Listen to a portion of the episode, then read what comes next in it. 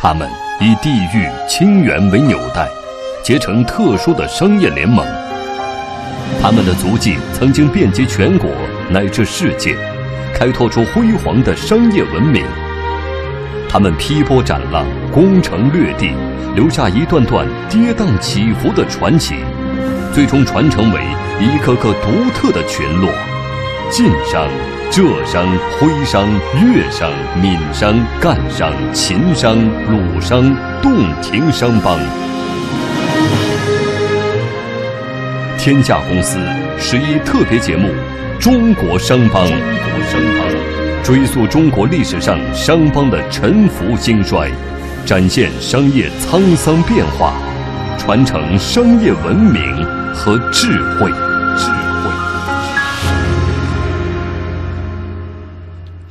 上一个时段，天下公司用一个小时的时间跟大家捋了一遍这个江西赣商的发展史哈。那么这个时段呢，我们要将目光转向西北了，来追寻陕西秦商的足迹。兴盛于汉唐，承载着古老商业文明。他们奉行货真价实好为商，假冒伪劣难久长。他们是唐代的帝国商人，也是明清时期的西秦大贾。他们就是陕西秦商，被誉为人硬、货硬、脾气硬的三硬商人。然而，历经波折，最终归于沉寂。兴衰变化背后有哪些传奇？天下公司。十一特别节目《中国商帮》，本期为您带来秦商故事。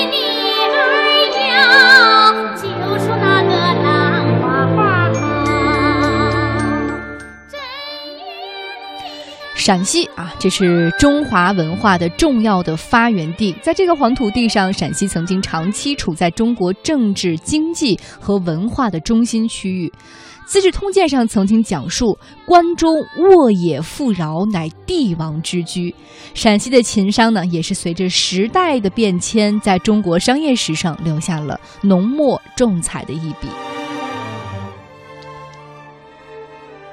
秦商起源于。民族杂处、风俗各异、盗匪风起的春秋战国时期，秦统一六国之后，在都城咸阳设置了咸阳壁，作为商贩贸易的最大场所，还设置了执事、平事、军事等专业的市场。秦对外国的商人采取轻税政策，使各地贩运更加的频繁。尽管秦代的时间很短，陕西商人却因此树立了秦商的名号。汉承秦制。汉代首都长安有人口二十四点六万，是罗马的三倍，是国际大都市和全国的商业中心。嗯，那么到了隋唐时期呢，中国封建社会的经济就发展到了一个新的巅峰了哈。长安可是当时最大的国际商贸中心，秦商商人以帝都商人的雄姿，在广大的区域内纵横捭阖，历史上曾经被称为国商。在唐代，出门行商的风气就很浓。唐代诗人姚和写道：“客行野田间，比屋皆闭户。借问屋中人，进去做商贾。”陕西商帮是以同州商人为主体，以陕西乡土亲缘关系为纽带，以各地陕西会馆为办事机构和标志性建筑的商人集团。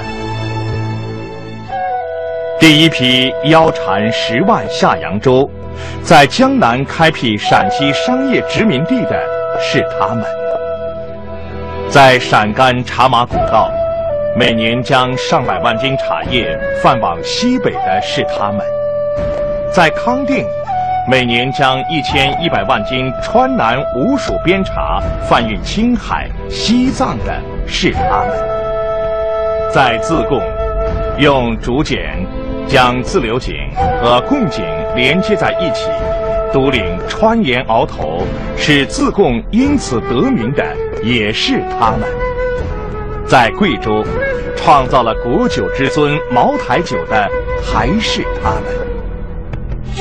陕西商人将东部的布匹、茶叶、盐巴贩向西部，又将西部的皮货、药材、木料、水烟贩向东部，集聚了傲视天下的雄厚财富。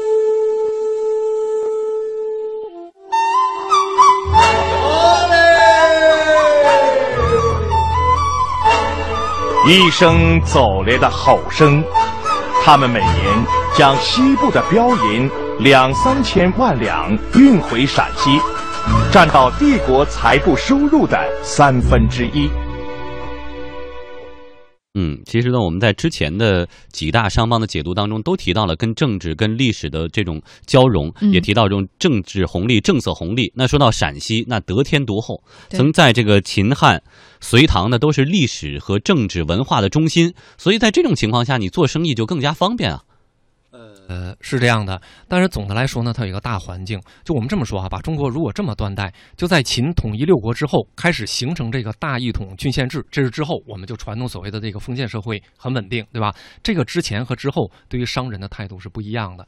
之前在春秋战国，或者在即便是在封建社会稳定期出现这种割据或者是相对混乱的情况下呢，商人地位反反而会更高，这是第一。所以呢，春秋战国的时候是出现大商人非常多，你说范蠡，我们都知道哈，这个做官，这个谋略政治家到那种地步，最后是什么？是携美赴太湖，对吧？成为中国富商的始始祖。还有有名的，比如说孔子的学生子子贡，说儒家之所以现在这么兴盛，就靠两个人，就是子夏和子贡。子贡是。孔子门徒里面最后成为巨贾的，说按那个司司呃司马迁的《史记》里写，子贡到什么叫连齐并祀，就是他每去到一个国家，随从啊车辆非常多，是跟叫各国的诸侯叫相抗礼，就各国诸侯见子贡，因为他富商嘛。然后子夏比较厉害什么呢？是他后来成为魏文帝，魏文帝的那个相当于帝帝帝师。然后在魏国，魏文帝当时改革，他在魏国建立了一个儒家学院，所有的这种他的那个当时孔门的弟子啊，包括其他弟子，都是在那里面接受进一步的培养。所以靠这两个人，那更有名的就是吕不韦，秦商，他相当于塑造了半个秦始皇嘛，我们必须得这么说。但是到商鞅变法开始，其实秦国已经是叫重农抑商了，这个很好理解，就是在封建社会呢，只有固定的这个农民。他才是稳定的这个徭役呀、赋税的提供者。你要是商人来回这个行商作物来回的走，那他首先不稳定，另外他提供不了这个赋赋税，对吧？所以呢，秦国其实在那个时候已经开始有这个叫上农抑末，就对商人其实开始很压榨。所以呢，我们觉得呢，其实秦统一中国之后还有秦商，但这个秦商的个体化已经不存在了。它往往具有叫官商的背景，但是此前还有六国、七国争霸的时候，各国的商人替自己的政府，比如说进行这种军饷啊、战马呀、战略物资啊交换，还有个体存在。但是秦统一完之后，其实它有官商的背景，那什么背景呢？秦统一之后呢，这个叫统一度量衡，然后这个车同文，马同轨，收军道，然后文字是用秦国的文字，那秦国的人做生意肯定占便宜啊。你看货币也用我们的。对吧？圆形方孔钱，文字也用我们的。那其他六全是被征服地区。另外呢，你总归记账啊，你用这个货币还有兑换的过程。所以我觉得这个时候的秦商，它更多享受到的是因为秦统一中国以后，秦文化或者叫关中文化在全国的这种叫统治地位。然后呢，你务农也好，做官也好，经商也好，你都享有了比其他地方更优势的这种便利。嗯，说到这个陕西商人哈，不得不提到明代的一个政策，叫做食盐开中。所谓的食盐开中呢，就是说明朝的政府召集商人，把边关军务所需要的一些物资，比如像茶、马、铁、粮食等等，运送到边防卫所，然后呢，去换取食盐的经营权。在地理上呢，陕西离西北边关是很近的，同时呢，陕西的关中又是产粮的基地，所以这两大原因造就了中国历史上第一个地方的商业团队——陕西商帮。而后各地纷纷效仿秦商的这种模式，晋商就是按照这种模式在清朝发展起来的全国第二大商帮。至于徽商、浙商，那都是后话了。西北大学教授李刚这样来解释秦商在这个时期崛起的原因：因为呢，陕商它是利用了明代末年明政府对陕西粮食制定的一个特殊政策，叫开东制。啊，开中制的核心呢是把粮食贩到边关去，换取经营盐盐业的许可证，叫盐引，然后呢到啊食盐产地贩盐，叫输苏换印。当时的晋商呢，啊也也也抓住这个机遇，但是明代的山西呢是个缺粮区，但山西人呢有经营头脑，人家很聪明啊，就说呢，人家推着手推车到山东去，把山东粮食呢贩回山西，然后再贩到边关。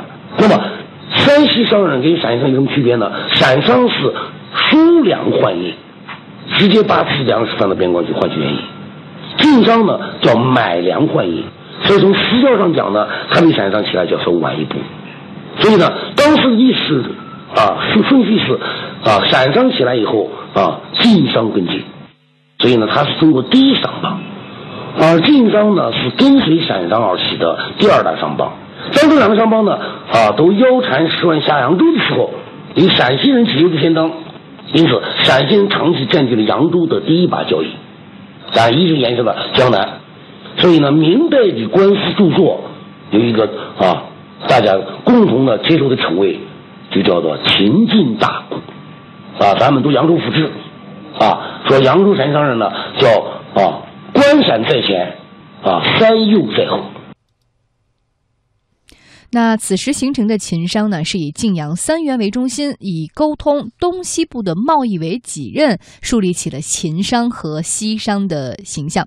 史料记载说，淮盐以西商为大宗，淮阳呃淮阳盐场的陕西商人势力是强于徽商和晋商的，因此呢，这个秦商也迎来他的西秦大鼓的名声。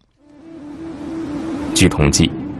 明中叶在扬州经商的陕西商人有五百余名。一时间，琴声琴语响彻运河两岸。正所谓“韩上五霸梆子响，琴声压倒广陵朝”。明代中前期，陕西商帮。是扬州名副其实的第一大商帮。商帮呢，之所以能够起来，标志是啥呢？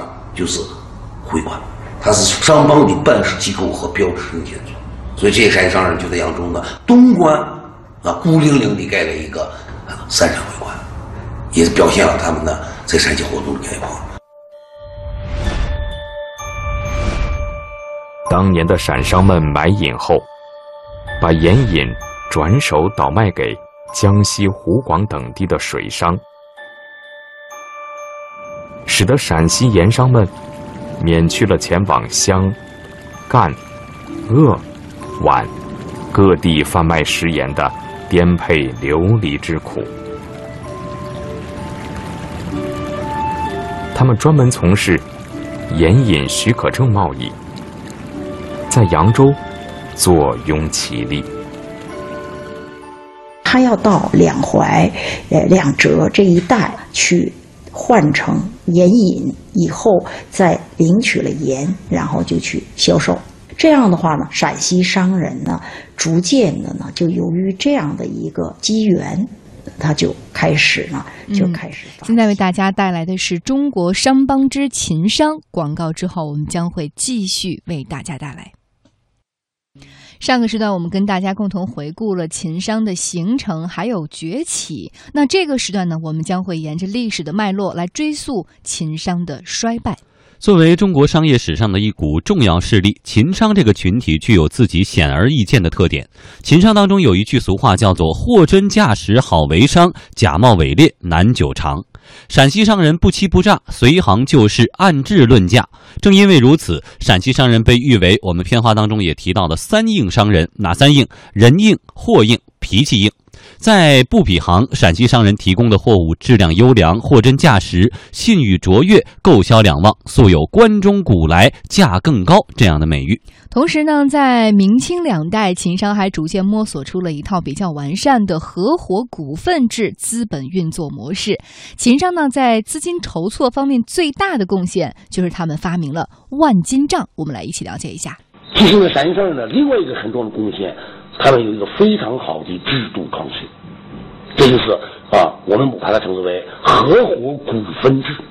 因为呢，陕商呢，他是农民进城经商，他们最早呢，资本的原始积累并不充分，他把粮食转化成盐引了，所以陕商呢，他是以中小商人为主，可他经营的呢都是大生意，都是的啊，运转全国的跨州越县的大生意。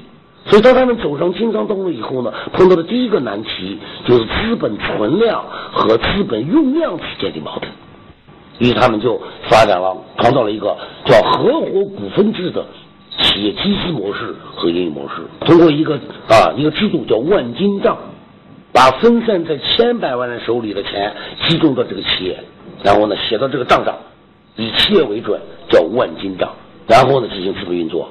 就是有钱人是东家作为投资人啊，那么领东呢啊，掌柜的经理人呢，从财主手里呢领取资本，叫领东，叫领东掌柜进行经营，这就采取了东西执行方式，就最早的实现了所有权跟经营管理权的分离。很遗憾的是，曾经显赫一时的秦商，最终还是慢慢的没落下来。清代末期开始。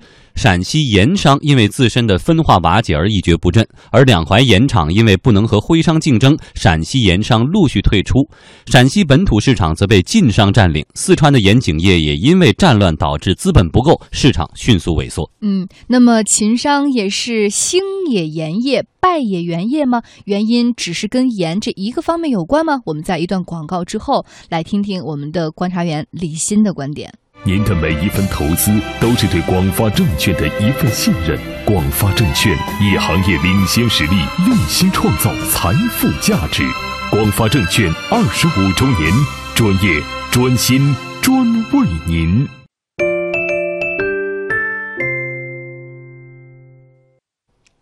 好，我们天下公司的十一特别节目《中国商帮之秦商》继续和大家来梳理。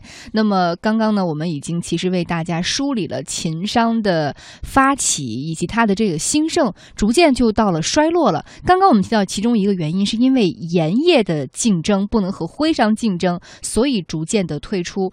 那也难道是因为仅仅是因为盐的原因，最终这个商帮就败落了吗？李欣，你怎么看？现象的这种兴衰呢，肯定有多方面原因，但是。成也盐业，败也盐业，用在秦商上，我觉得是非常贴切的。嗯，它的这种衰落，大概应该有七到八成跟盐业有关。刚才咱们提到的这个时间开中，我觉得可能录音的情况说，可能说的，因为这是一个很复杂的一个这个政政策性的东西，它确实促成了秦商的崛起。我觉得有必要简单的再梳理一下，可能用一个相对简单的这个梳理呢，可能听众朋友听得会更清楚。首先，秦商崛起，秦商崛起呢是明朝把元清到漠北之后，在这个。陕西叫西北边境还有元蒙的残余势力，那为了这种防护边境，所以呢，明朝设立了叫九九镇，叫九边镇。